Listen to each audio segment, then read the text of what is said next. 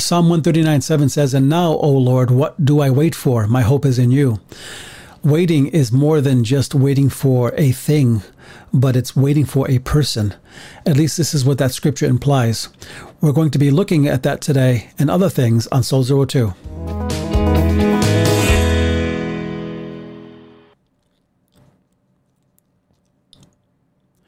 And welcome to Soul Zero Two. This is the podcast that puts the oxygen back into the Christian life one soul at a time. And today we're talking about understanding divine delays.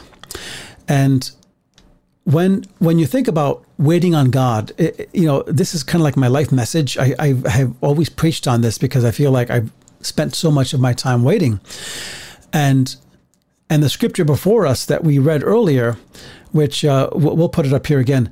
It says, and this is David speaking. And now, Lord, now, O Lord, what do I wait for? My hope is in you. And there's something about this that stands out to me in a very powerful way because we, we all wait for something, right? We wait for resolution, we wait for breakthrough, we wait for justice, for mercy, for healing, for restoration, reconciliation, renewal, provision, guidance, and spiritual realignment, and even that miracle that we all pray for, where we want that, you know, that miracle in our body, or in our mind, or in our lives, that where, where God just brings, makes everything right, so to speak. The question is, are you waiting for a what or are you waiting for a whom? And this could be a very long teaching today, but I, I'm probably going to split it up into two teachings because I don't think I can go too far with it today. So I may just stop spontaneously somewhere and pick up in the next next time together. But our fate and future are bound up not in an answer, but on the character of God. That, that's the point of this scripture. And we, we find that that uh, you know, are, are you waiting for a what or are you waiting for a whom? And we, we also find this that there's a problem with waiting. And the problem with waiting is, is that we are bound by time, we are temporal, but God is eternal. And because we're bound by time, there's this constant struggle with not being able to see the, the zoomed out view that only God can see. God is without time and and it says it in the scriptures. It says it in in uh, Psalm ninety and. Uh, uh, chapter, uh, chapter 90, verse 2 through 4, where it says, Before the mountains were brought forth, or, or ever you had formed the earth and the world, from everlasting to everlasting, you are God. You turn us back to dust and say, Turn back, you mortals. For a thousand years in your sight are like yesterday, when it is past, or like a watch in the night. And this scripture begins to try to wrap our minds around how eternal God is, which we can't. We can't figure that out because we're earthbound, we're we're time bound, we're temporal. And our vantage point in time is through a peephole, but God's God sees all moments as one s- single sweep. He sees it all at the same time. In fact, Peter Sammons points it this way. He said, The eternal God views past, present, and future in a single divine instant. He sees past and future with equal vividness, as if all time were at once before him. And that's just mind boggling that you can see all of it the history from, from the beginning of creation to the end of all things. He sees all of it. But compared to eternity, we are just a passing fog. It says it in James 4:14. What is your life? For you are a mist that appears for a little while and then vanishes like a watch in the night. And we find that life A.W. Tozer said this about life. He said, Life is a short and fevered rehearsal for a concert we cannot stay to give. So the question is today, how do you make your time of waiting productive? All right, because this is about divine delays. This is about waiting. That that you're in, you're in that waiting room with God, just waiting for Him to do something in your life, or or to bring breakthrough in some way, or healing, or a miracle, whatever it is. How do you manage that? Well, well, the first thing we can we can maybe think about is this: make sure that you are waiting for the right thing. Again, it says, And now, O Lord, what do I wait for? My hope is in you. God wants our times of waiting to be bound up in none other, none other than Him. What is your object of hope? Are you waiting for an answer, right? Are you waiting for a thing? Or are you waiting on God? That's a very, very different thing when you're trying to navigate divine delay. Are you waiting for a what or are you waiting for a whom? It's almost as, as David, who wrote this psalm, was, was catching himself from making the mistake of focusing on the object or the answer to refocusing on the character of God. He's like, wait, wait, wake up. What, what am I waiting for? My hope is in you, Lord. All my all of what I do is bound up in you. And God longs to be wanted for relationship, not just resource. God does not want to be uh, just tapped for stuff, but He wants to be trusted with the deepest part of you. And maybe that's the point of what I'm trying to say today. That that waiting is is is just an interesting thing. That so make sure you're waiting for the right thing, but also make sure of this: wait like a marathon runner, not a sprinter. How do you wait like a marathon runner? The very thought of waiting and running in the same sentence doesn't make sense because when you're running, you're, man, you're trying to get away, right? But in this case, I remember when I was a kid, I went to camp and they had this obstacle course you had to run, and I was a really good runner. I could run many miles a day, and and I loved it. And so I said, "Oh, I got this in the bag." So, but what I didn't think about was that this obstacle course, a great deal of it was uphill and turns and winds, and you had to jump down here and go up here. And it, it was so I started sprinting, and I blew everyone out of the water for the first hundred yards.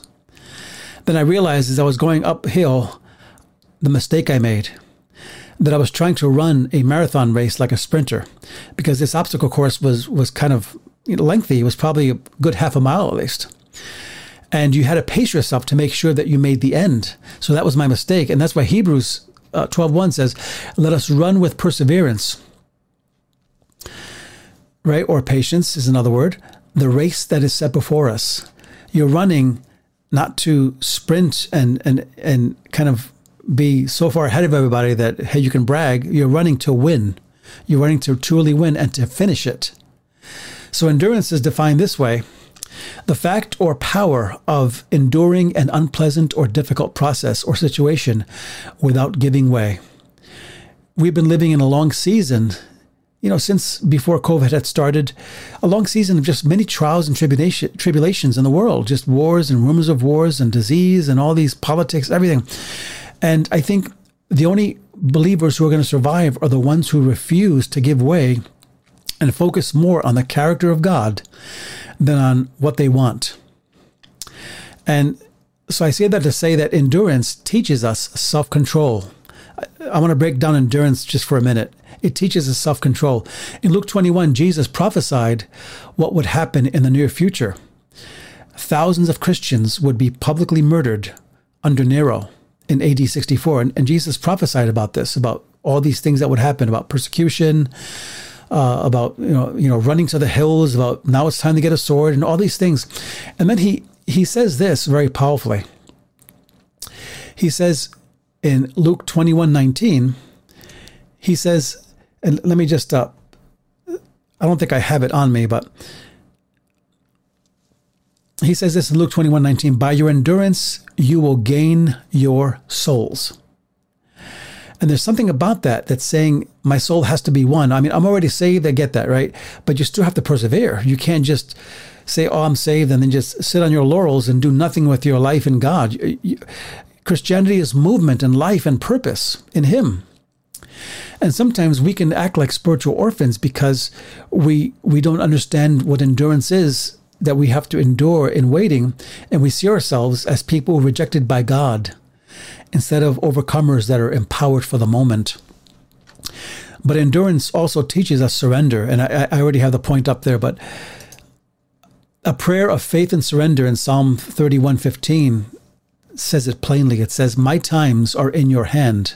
So, first there's the surrender, but then he gives the request Deliver me from the hand of my enemies and persecutors. So, so he didn't have to ask God for what he wanted first. He didn't want the object first. He wanted God first. He says, Lord, I belong to you. My, my will and destiny is bound up in you. So, Lord, this is where I'm at. Now, here's my request. There's something powerful about that. And we charismatic Pentecostals, we believe in faith. We know that, that you know God can do anything and he, he can and will. But there's a fine balance we have to find between faith and surrender of saying, Lord, my life belongs to you. And so I, I say that to say this that that uh, that surrender is hard not because it's the opposite of work, but because you see, because you are resigning yourself to work God's way. And there's something about that that is very, very powerful, isn't it? The idea that that uh, that it's almost harder just to try to figure it out, or it's almost easier to try to figure it out yourself in your mind, but it's much harder to let God do it and you work His way instead. But I, I also want to say this that in, endurance uh, teaches us to navigate our time bound thinking. And uh, we're, again, we're creatures of time. We're, we're, we're stuck in time. And the older you get, the more you start to sense the passing of time and understand that there are less days in front of you than there are behind. And some begin to see life not with the audacity of youth, but with the gravity of age. They may be tempted to ask themselves, Where is the promise? Where is the blessing God told me He would give me? Where is that prophetic word that I heard so many years ago of what He would do in my life? But endurance teaches us how to how to navigate uh, those thoughts. We find in in uh, 2 Corinthians 4:16 that says so we do not lose heart even though our outer nature is wasting away. Our inner nature is being renewed every day. And there's something that we learn in this that you can look on the outside and say well my whole body is deteriorating and man I don't have much time left. Or you can look at it God's way. God God sees the whole picture and he sees your place in it and I want to close with a, a short story of written by N.T. Wright about a stonemason's part in building the the great cathedral, because whenever they built these great cathedrals, sometimes they took generations to build. I mean, they were. Have you ever seen these cathedrals? They were amazing. And he says the architect already drew up the plans and passed and passed on the instructions to the team of masons as to which stones need carving in what way. The foreman distributes these tasks among them. One shapes stones for a particular tower or turret. Another carves the delicate pattern that breaks up the otherwise foreboding straight lines.